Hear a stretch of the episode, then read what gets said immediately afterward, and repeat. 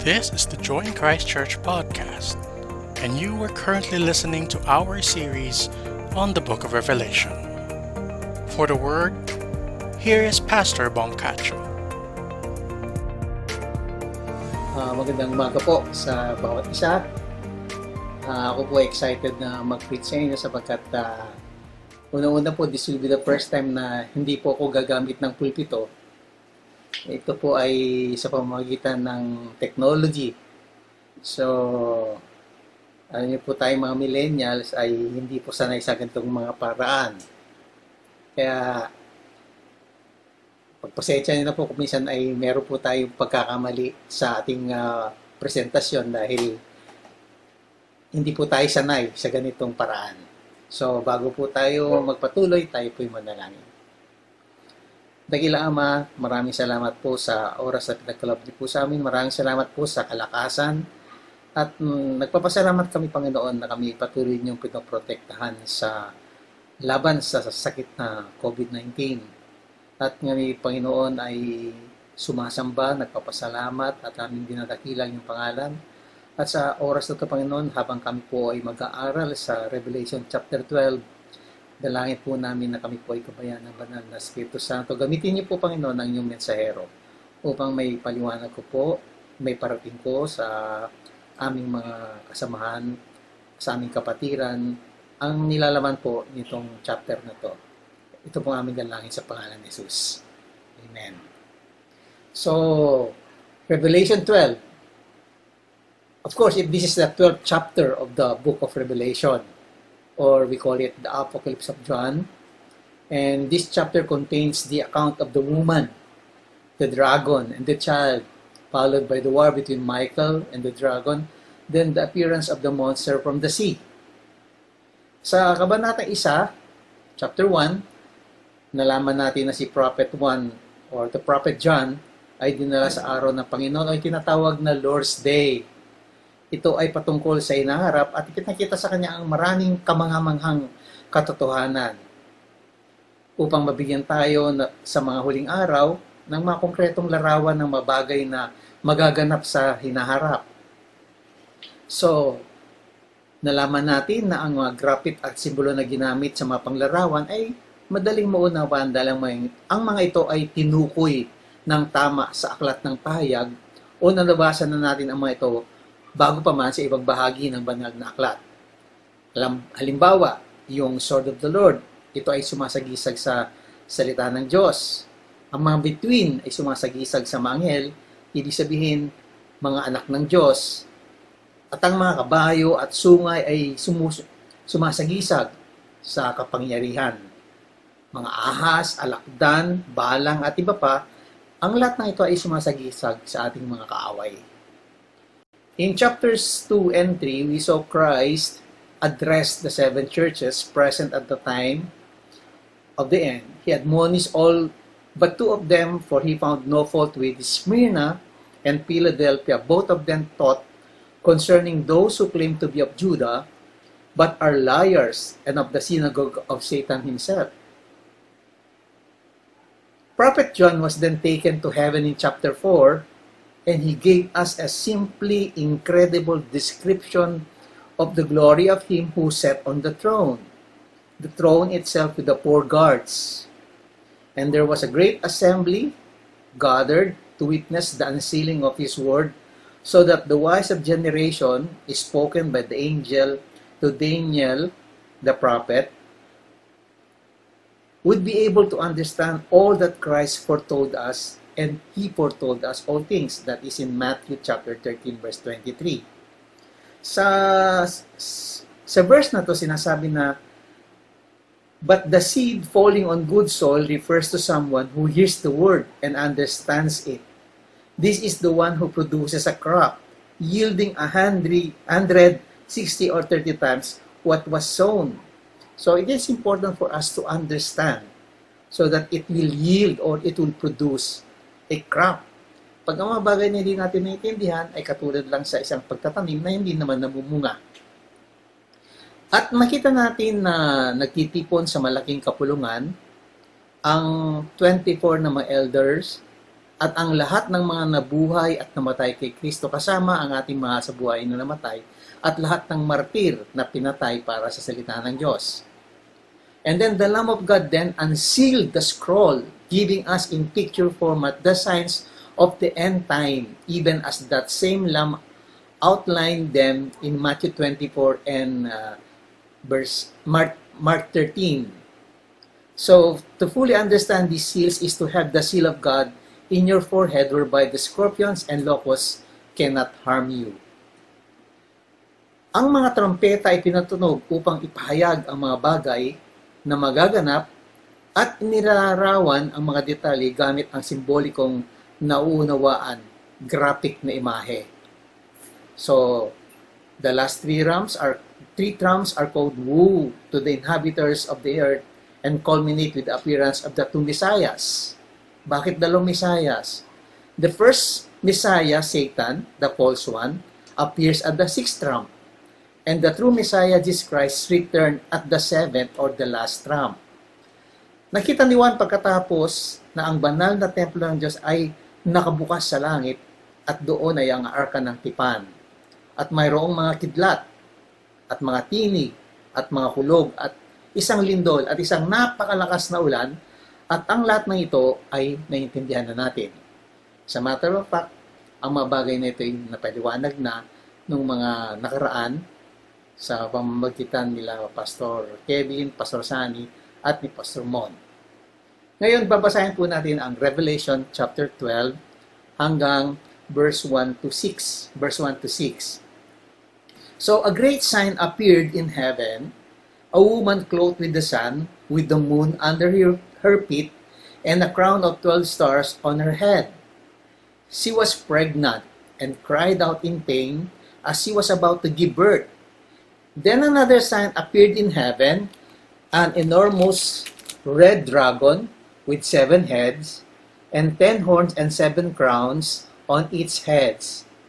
Its tail swept a, swept a third of the stars out of the sky and flung them to the earth.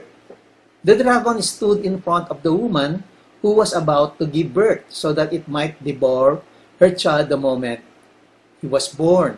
Verse 5 She gave birth to a son, a male child, who will rule all the nations with an iron scepter. And her child was snatched up to God and to his throne. Verse 6 The woman fled into the wilderness to a place prepared for her by God, where she might be taken care of for 1,260 days.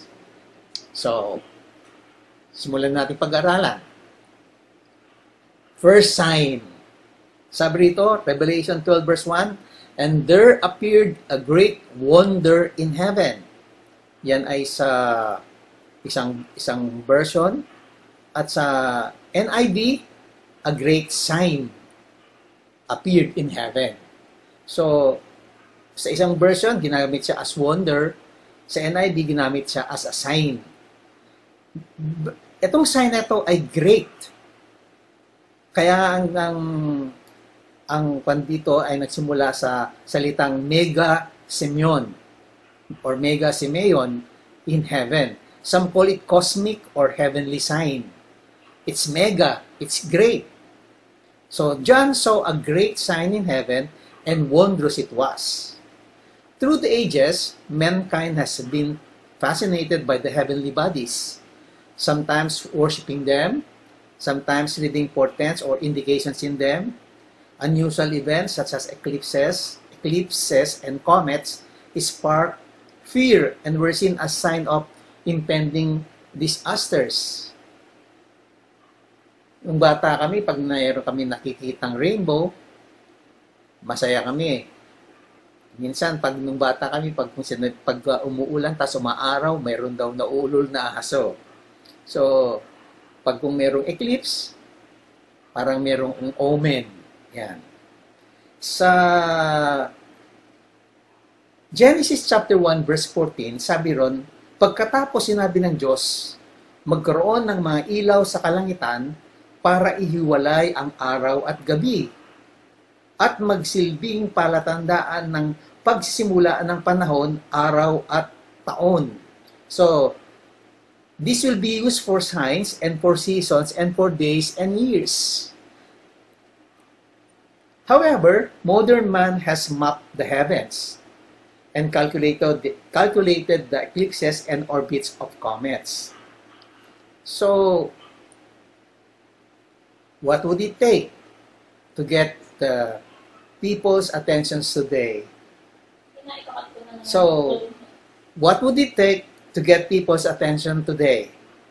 Likely it will take the awesome spectacles Christ Christ foretold. The heavenly signs he mentioned will be clearly supernatural and they will fulfill numerous prophecies of the Old Testaments. In the Olivet prophecy of Jesus in Matthew 24, Jesus Christ prophesied some important end time signs.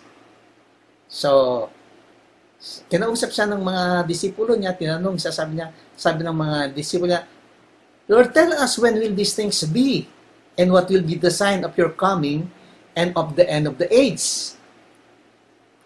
So, sa verse 29, immediately after the tribulation of those days, the sun will be darkened. So, ang mga bagay na sinasabi ni Jesus ay makikita sa kalangitan. Nasaan ba ang nasaan ba ang araw? So ito ay nasa nasa langit. And the moon will not give its light. Again, heavenly being. And the stars will fall from heaven and the powers of the heavens will be shaken. Verse 30, Then will appear in heaven the sign of the Son of Man, and then all the tribes of the earth will mourn, and they will see the Son of Man coming on the clouds of heaven with power and great glory. And he will send out his angels with a loud trumpet call, and they will gather his elect from the four winds from one end of heaven to the other. Si Pedro, sa 2 Peter chapter 1, verses 12 to 13, he wrote about the importance of being reminded. Ayan mo, minsan ang tao kailangan laging nire-remind. Kaya sabi niya dito, kaya kahit na alam ninyo ang katotohanan ng iyong tinanggap at matatag na kayo dito, lagi ko pa rin kayong paala, paaalahanan tungkol dito. Minabuti kong sariwain to sa inyong isipan habang ako'y nabubuhay pa. Here he wanted to emphasize what should be known in the light of the coming of Jesus and the prophecies surrounding His coming. So, kung lahat tayo naghihintay sa pagdating ng Panginoon, dapat alam natin yung mga bagay na sinasabi ng, ng banal na aklat tungkol dito.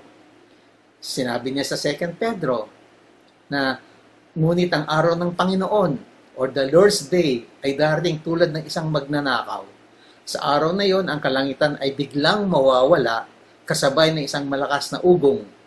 Matutupok ang araw, buwan at mga bituin, ang mundo at ang lahat ng mga bagay na naririto ay mawawala. At dahil ganito magiging wakas ng lahat ng bagay, mamuhay kayo ng may kabanalan at sikapin niyong maging makadiyos habang nintay ninyo ang araw ng Diyos. Magsikap kayo mabuti upang dumating agad ang araw na ang kalangitan ay matutupok at ang mga bagay na naroon ay matutunaw sa matinding init.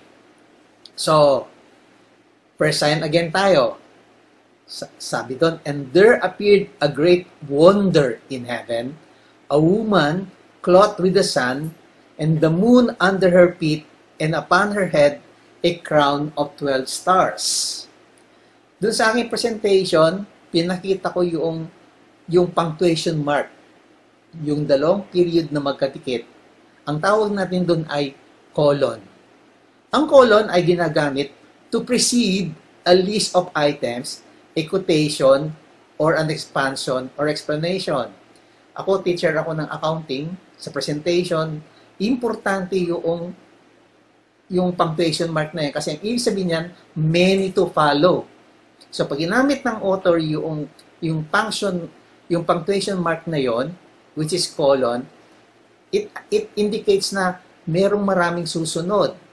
So, ibig sabihin, hindi lang ito isang sign.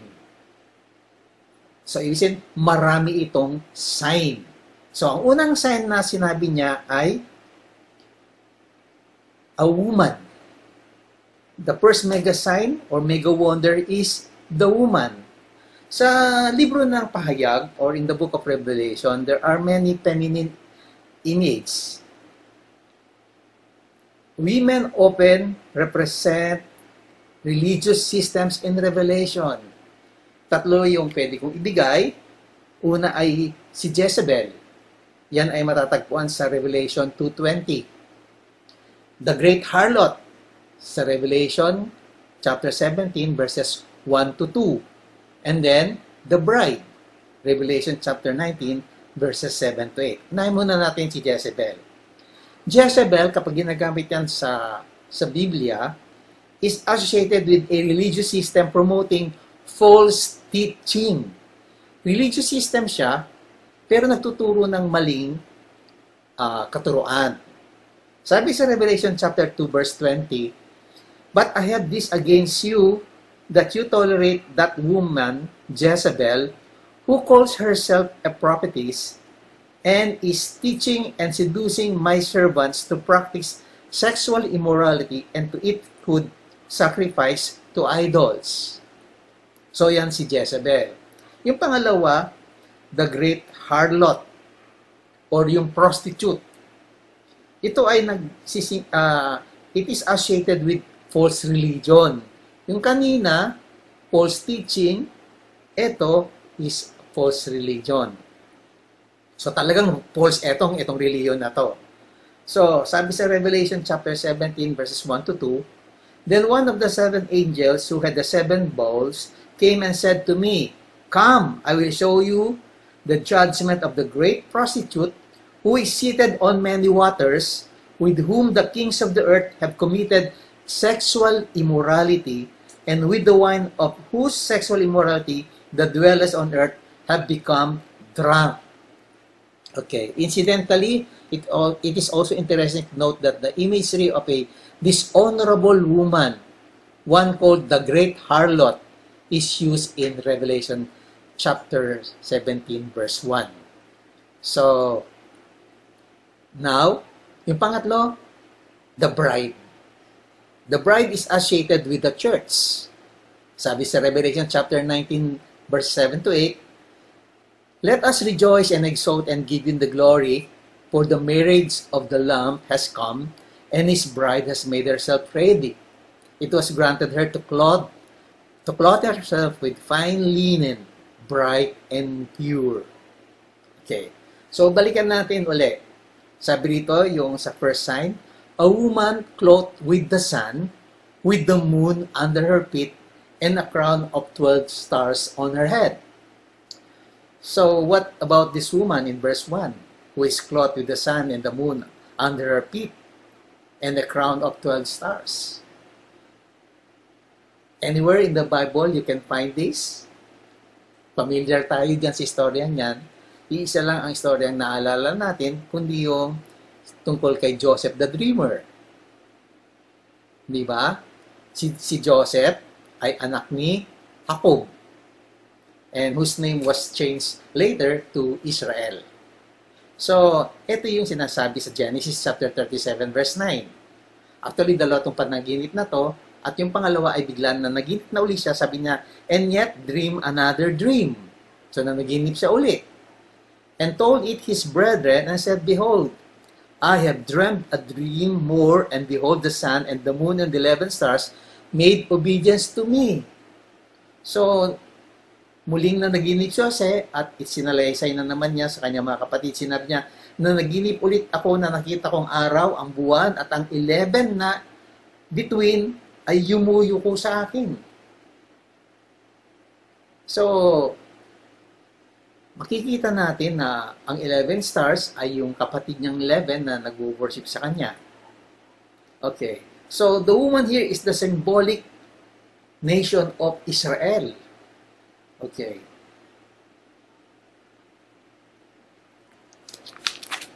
According to the Hebrew Bible, the covenant of the pieces or covenant between the parts was an event in which God revealed himself to Abraham and made covenant with him, in which God announced to Abraham that his descendants would eventually inherit the land of Israel. So, alam natin na si Abraham bigat Isaac and then Isaac bigat Jacob. So, tingnan natin yung istorya ni Jacob. Si Jacob daw isang araw, he was left alone and he re- and a man wrestled with him till daybreak. So magdamag niya yung pagre-wrestling nila. And then, when the man saw that he could not overpower him, he touched the socket of Jacob's hip, so that his hip was wrenched as he wrestled with the man. Then the man said, Let me go, for it is daybreak. But Jacob replied, I will not let you go unless you bless me. The man asked him, What is your name? Jacob, he answered. Then the man said, Your name will no longer be Jacob, but Israel, because you have struggled with God and with humans and have overcome. Jacob said, Please tell me your name. But he replied, Why do you ask my name? Then he blessed him there. So Jacob called the place Peniel, saying, It is because I saw God face to face, and yet my life was spared. The sun rose above him as he passed Peniel, and he was limping because of his hip. Therefore, to this day, the Isra- Israelites do not eat the tendon attached the socket of the hip because the socket of Jacob's hip was, tou- was touched near the tendon. So, in the Old Testament, God referred to his people as a woman whom he had dressed in honor and splendor. Actually, ang Ezekiel chapter 16 have, has 63 verses. This particular chapter has 63 verses. So makikita mo kung gaano dinescribe, pinalagahan ng Diyos ang bayan ng Israel dito sa chapter na to. Okay. Throughout Revelation 12, we note that the woman is repeatedly protected by God. Verse 6, nasa verses 6, 14, up to 16. In the New Testament, God's church is symbolized also as a woman. And its members are likened to virgins. So, ba- ba- ibago, baguhin ko yung praise. In the New Testament, the woman now symbolizes God's church. Or God's church is symbolized as a woman. And its members are likened to virgins.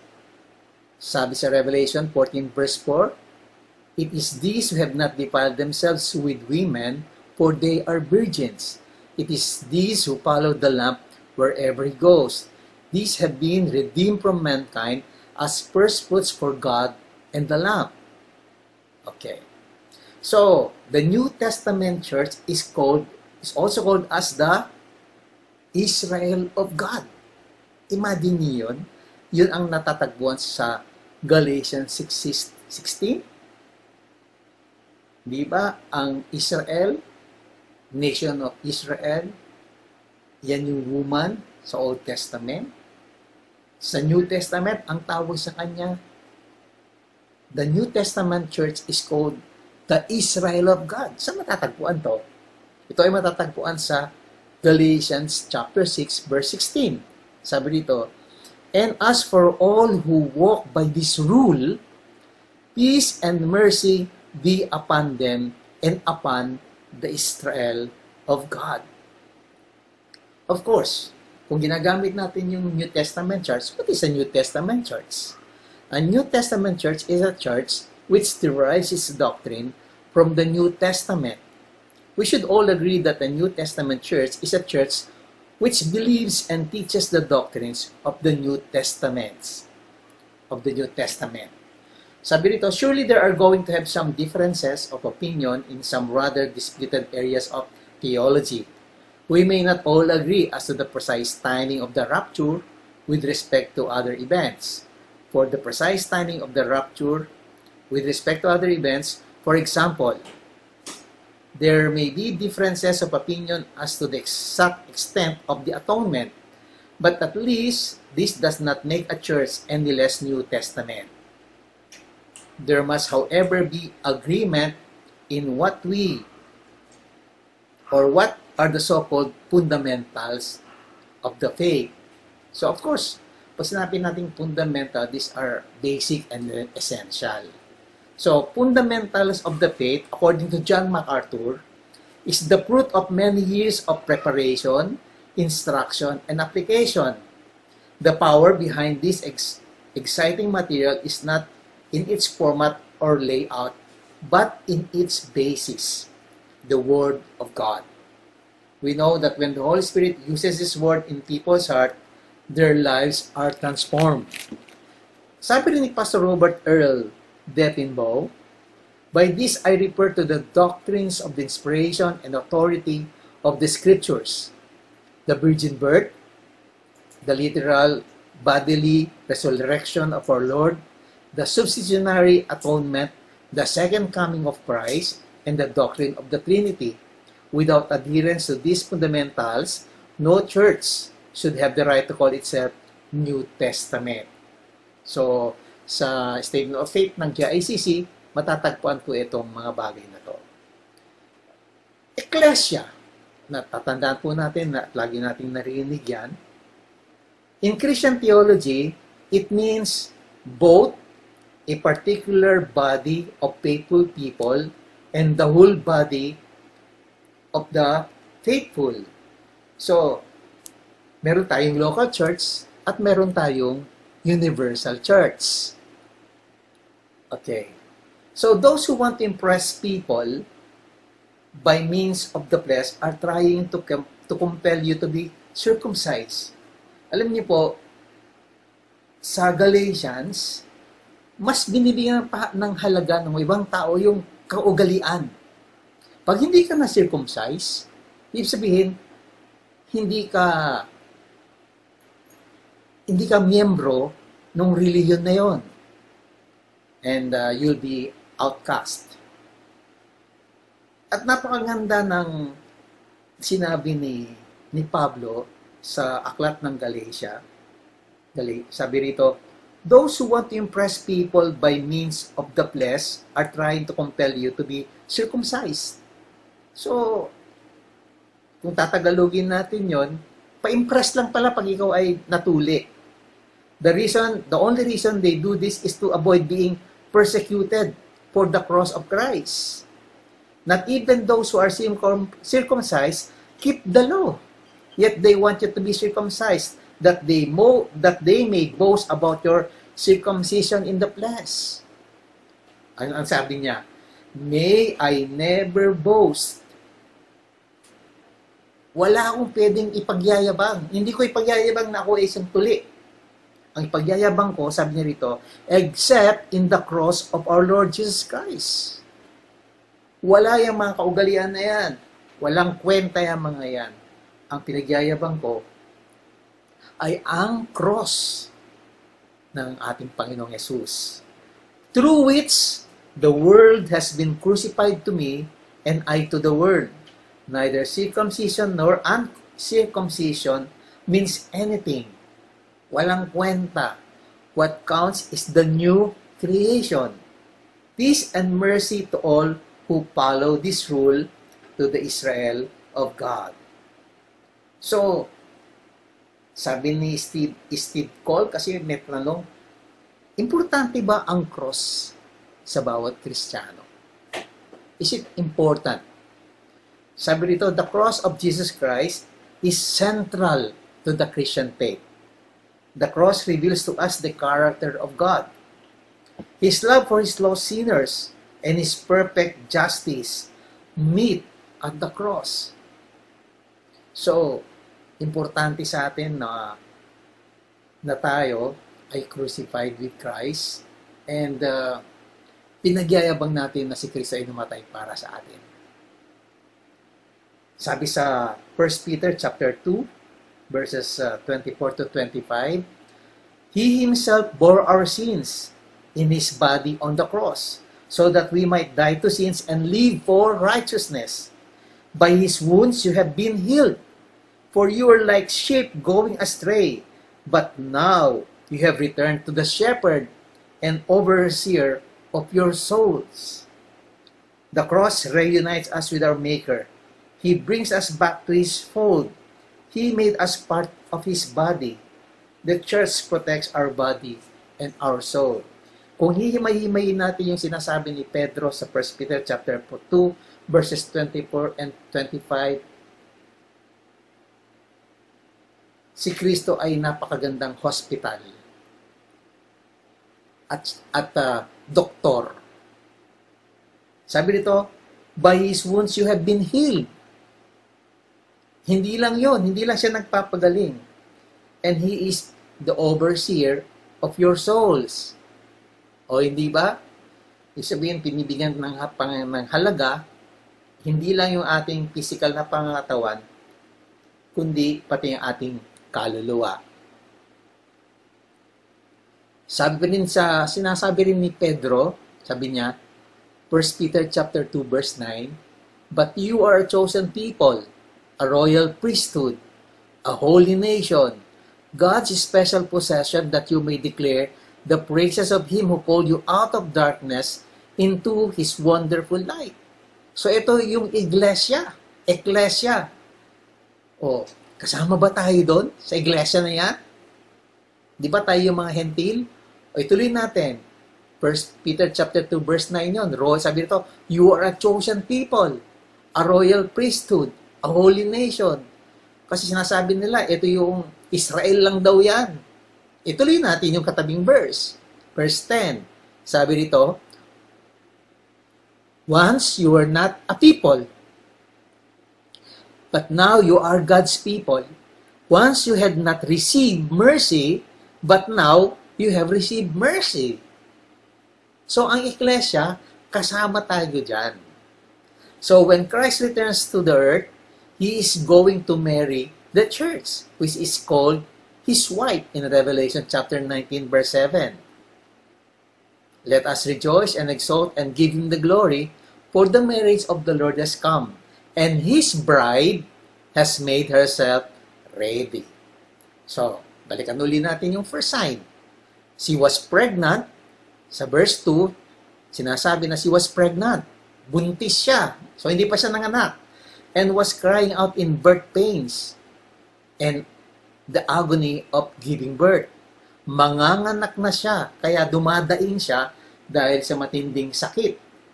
Notice that the woman has not given birth yet to the Messiah, and in fact would not until this earth age of less for which he is travailing, sorrowing.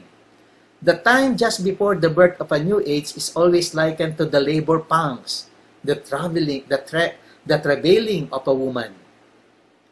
As Christ would say regarding the signs just before the end of this age, this is or these are the beginnings of sorrows. So, maraming sorrows na darating. Hindi yung sorrow na naintindihan natin sa ngayon kasi mas malala ito. Sabi nyo kasi kayo nagsosor, nagiging na-experience na yung mga sorrow ngayon, walang kwenta yan sa sinasabi ng Diyos. Sa Mark 13 verse 8, ito sinasabi niya, sapagkat magdidigmaan ang mabansa at ang mga kaharian, lilindol sa iba't ibang lugar at magkakaroon ng taggutom. Ang mga ito'y pasimula pa lang ng mga paghihirap na darating. Alam natin hanggang ngayon, ang buong nilika ay naghihirap at dumaraing tulad ng isang babaeng manganganak na. So, yan ang mga mangyayari. So now let's go to the second sign. So we're done with the first sign, which is the woman. Now let's go to the second sign. Revelation 12 verses 3 to 4. Sa babasahin ko na siya sa Tagalog, maganda siya sa Tagalog. Isa pang palatandaan ang lumitaw sa langit. Isang napakalaking pulang dragon. Ito ay may pitong ulo at sampung sungay at may korona ang bawat ulo. Verse 4, Kinaladkat ng kanyang buntot ang ikatlong bahagi ng mabituin sa langit at inihagis ang mga yon sa lupa. Pagkatapos tumayo ang dragon sa paanan ng babaeng malapit ng mga anak upang lamunin ang sanggol sa sandaling ito'y isilang. So, ang Revelation chapter 12, simula ng verse 3 hanggang 17, is a concise history of Satan's effort to thwart God's plan, to disrupt, to spoil, to bring many humans to glory as part of His eternal family. Napakaganda ng plano ng Diyos. To bring humans to glory as part of His eternal family. Ang unang naging action ni Satanas ay kumbinsihin niya ang one-third of the angels to follow him in his attempt to become like God. So, working, attempting to have Christ killed as a child. Working to deceive the entire world and persecuting God's people. Yan ang plano niya. So, maaari magtanong kayo, sino itong dragon na to? Hindi naman madamot ang Biblia sapagkat sinasabi sa verse 9 ng chapter 12, So the great dragon was cast out, that serpent of old called the devil and Satan. So, yung devil ay ang ang satanas who deceives the whole world. And then as for the dragon drawing a third of the stars of heaven, this reference apparently represents Satan leading a third of the angels in a rebellion against God. So, sabi sa verse, verses uh, 13 to 14 ng Isaiah 14, sabi dito, hindi ba't sinabi mo sa iyong sarili, aakyat ako sa langit, at sa ibabaw ng mabitwin ng Diyos, ilalagay ko ang aking trono, uupo ako sa ibabaw ng bundok na tagpuan ng Diyos sa malayong hilaga. Aakyat ako sa ibabaw ng maulap, papantayan ko ang katastaasan. So, yan ang nangyari, kaya nagalit ang Diyos sa kanya. Okay. Maari magtanong tayo, bakit, why does Satan want to devour the child? Bakit nangingit-ngit siya doon sa sa ipapanganak na bata? It all started at the Garden of Eden. His hatred for the child, it all started at the Garden of Eden. Adam and Eve's disobedience in the Garden of Eden is known as the fall of man. God could have destroyed them, but instead, He lovingly reached out to them. When He asked them about their transgressions, Adam blamed Eve, and Eve blamed the serpent. Responding in a typically human way, neither was willing to accept responsibility for their sin.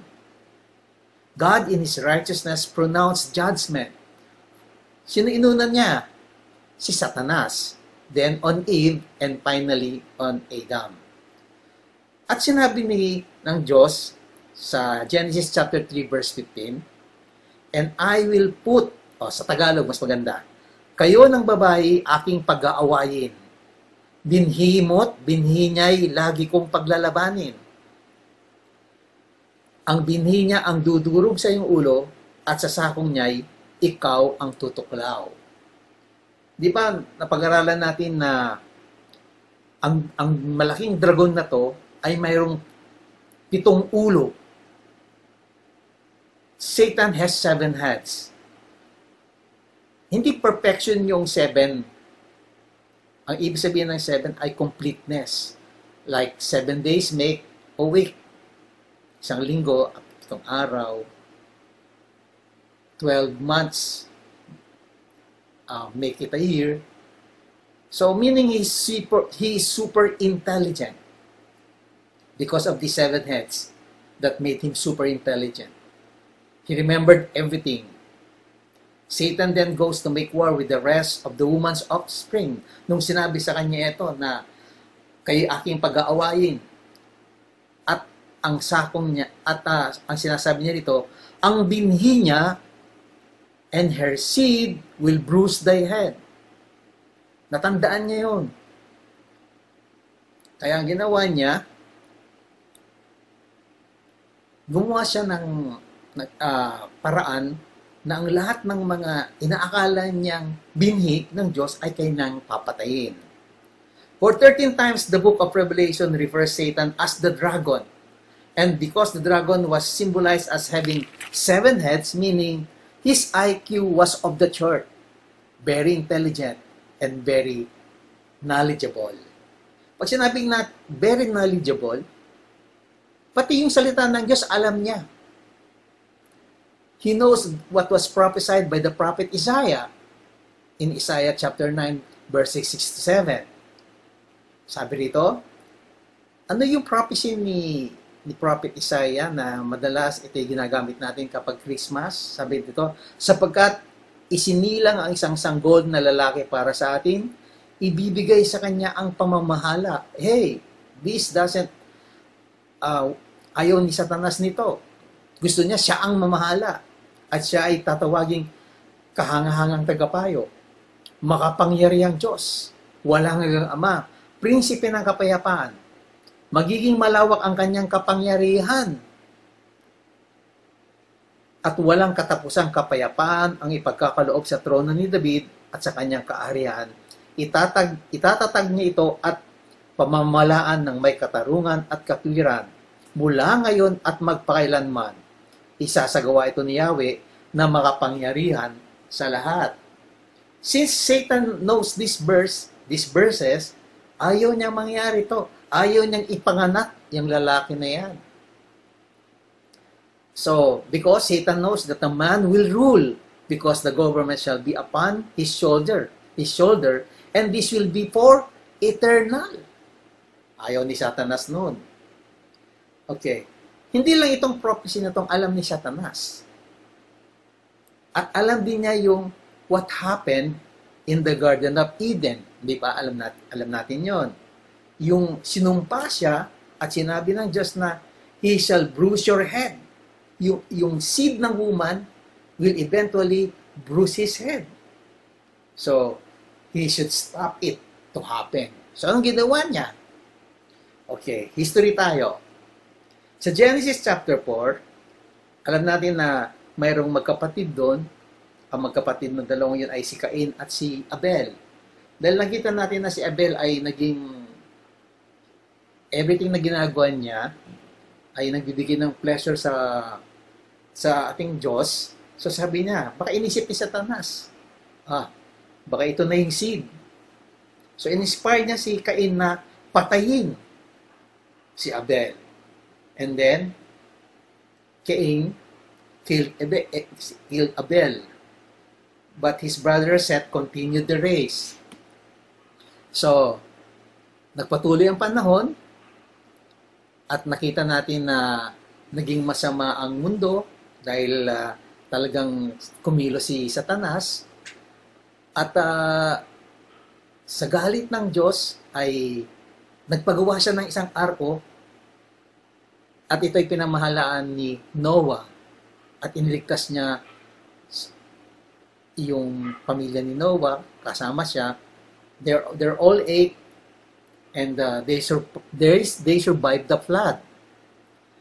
At nagsimula na naman ang race ng, ng tao sa panahon na yon sa pamamagitan ni Noah. And still, kumilos na naman si Satanas dahil alam niya na kung hindi siya magpapatuloy sa kanyang plano, ay lalabas, lalabas ang binhi ito. So, during the time of Exodus, there was a decree made by Pharaoh that all baby boys will be thrown into the Nile. So, kailangan mamatay. So, binigyan ng wisdom ang magulang ni Moses at siya ay hindi lang siya na nabuhay kundi lumaki pa siya sa palasyo. At nakita natin na ang Mahudyo ay nagpatuloy. As a matter of fact, they were able to leave Egypt and went to the promised land.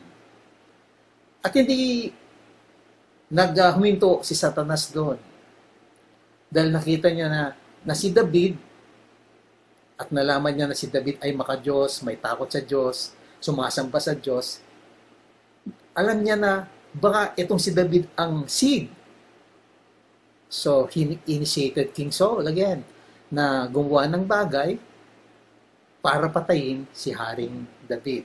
Eventually, ang namatay si King Saul at si David ay nagpatuloy. And the royal race came from, yung lineage na yon ay nanggaling sa linya ni Haring David. So, kala natin tapos na. Pagdating sa New Testament, uli,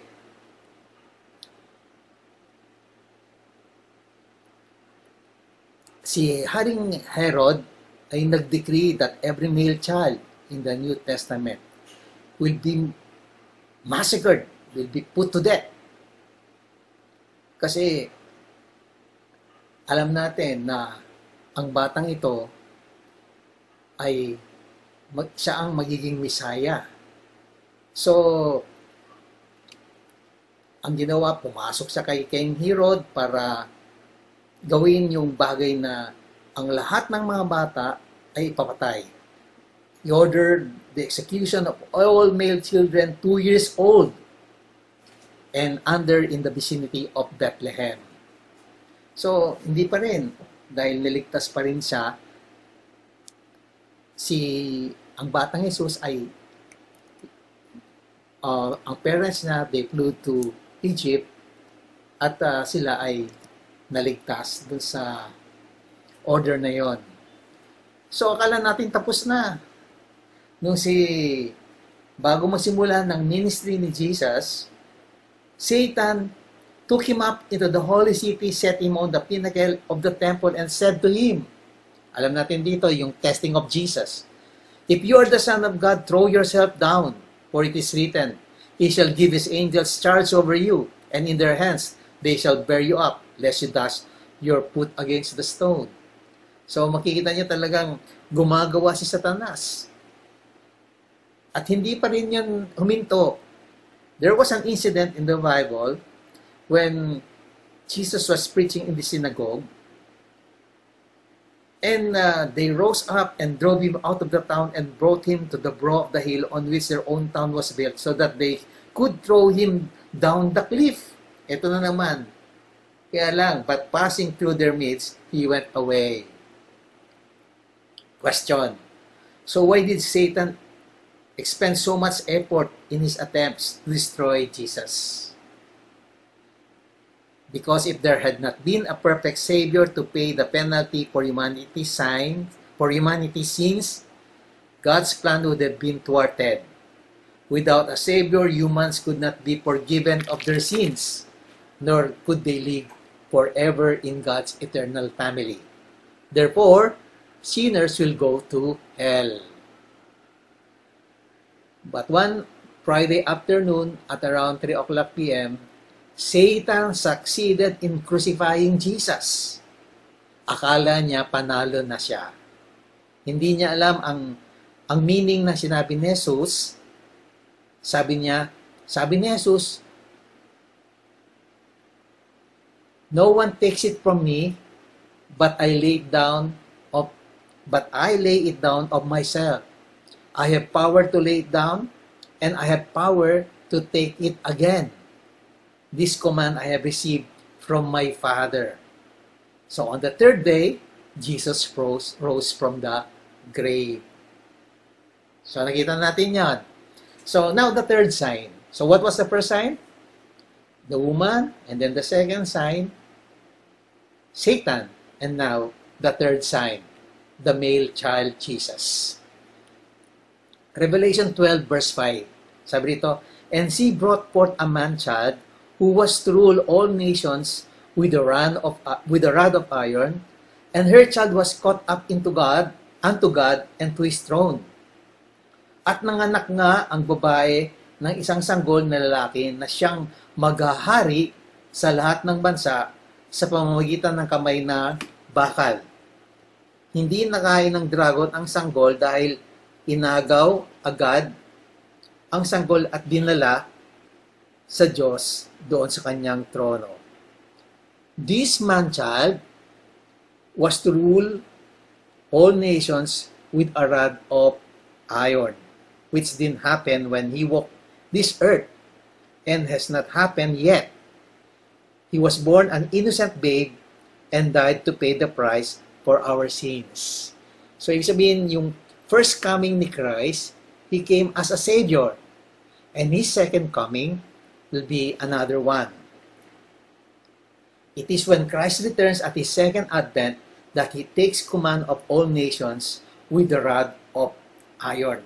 Sabi sa Revelation chapter 19 verse 5, may matalim na tabak na lumalabas sa kanyang bibig na gagamitin niyang panlupig sa mga bansa. Mamamahala siya sa mga ito sa pamamagitan ng tungkod na bakal at paagusin mula sa pisaan ng ubas ang alak ng puot ng Diyos na makapangyarihan sa lahat. Okay. So, we believe in the second coming of Christ. His return will be personal, visible, and glorious. A blessed hope for which we should constantly watch and pray. Sabi sa Revelation chapter 1 verse 7, Behold, he is coming with the clouds, and every eye will see him, even those who pierced him, and all the tribes of the earth will wail on account of him. So, before he establishes his kingdom on earth, Jesus will come for his church, an event commonly referred to as the rapture. At the time, the dead in Christ will be raised and living Christians will be caught up to meet the Lord in the air and we will and will be with him forever. So, after the rapture of the church, Christians will be brought before the judgment seat of Christ. He will reward them on the basis of the works they have accomplished. Ito ay nasa 2 Corinthians chapter 5 verse 10. And then the rapture will also inaugurate a period that the Bible characterizes as the great day of his wrath, the great tribulation. So tayo ay naniniwala tayo sa pre-tribulation. So mararapture muna bago magkaroon ng Great Tribulation. Kasi ang Great Tribulation, ito yung tinatawag na Jacob's Trouble. Time of Jacob's Trouble. Imagine mo, bago, kung ikaw ay naniniwala sa post-tribulation, kung tinatawag mo ikaw ay bride of Christ, eh bugbog sarado ka muna bago ka pakasalan. Eh napakapangit mo. Wala pa akong nakitang ikinakasal na bugbog sarado ang muka. As a matter of fact, dapat pag, kapag ikaw ang kinakasal na babae, ikaw ang pinakamaganda sa lahat. So, at the end of the seven years of tribulation, Jesus Christ will return with the host of heaven as well as the church to establish the messianic kingdom on earth. So, yan ay matatagpuan natin sa Revelation uh, 19. Okay. Sabi dito, magalak kayo, magalak tayo at magsaya. Luwalatiin natin sapagkat sumapit na ang kasal ng kordero at inihanda na ng kasintahang babae ang kanyang sarili. Hinihisan siya ng malinis at puting-puting lino. Ang lino ay ang mabubuting gawa ng mga hinirang ng Diyos. At sinabi sa akin ng anghel, isulat mo ito. Pinagpala ang mga inaanyay, inanyayan sa kasalan ng kordero idinugtong pa niya, ito ay tunay na mga salita ng Diyos. Sumusunod sa kanya ang makukbo ng langit na nakadamit ng malinis at puting lino at nakasakay rin sa mga kabayong puti. Dito po ako magtatapos at gusto ko pong basahin to. Sabi rito po sa John 3.16 As it is written in John's Gospel, For God so loved the world that He gave His one and only Son, that whoever believes in him shall not perish but have everlasting life. The church is the bride of Christ. Yan po yung kanyang panliligaw sa atin.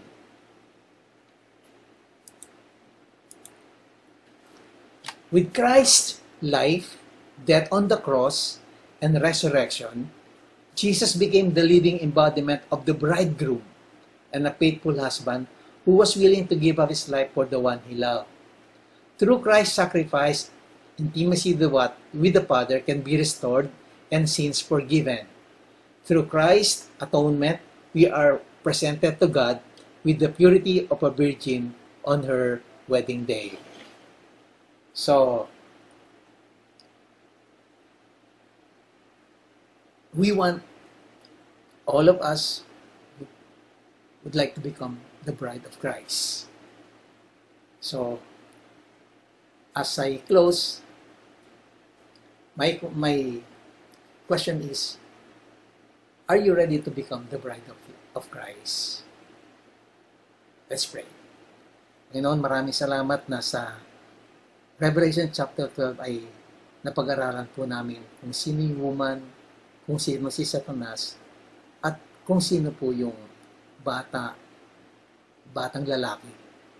Panginoon, maraming salamat na anumang nangyayari sa aming buhay, Panginoon, laging ikaw yung hero. Ikaw yung aming um, nasasandalan, masasandalan, at hindi mo kami iiwanan.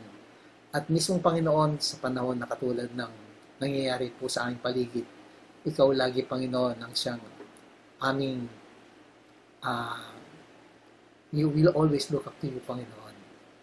You being the healer and you being the overseer of our soul. Panginoon, kabayan niyo po ang iglesyang ito, ang GICC, lahat po ng miyembro, Panginoon, ay pagpalain po ninyo. At naway ang mga salitang narinig po namin ay mabigay sa amin ng inspirasyon. Maraming salamat po. Ito po ang dalangin sa pangalan ni. Amen. Thank you for listening. We hope that you find this message useful as we all together live out our lives as followers of Jesus. For more messages and other resources, you can visit our social media channels on Facebook and YouTube, or you can visit our website at joyinchristchurch.com.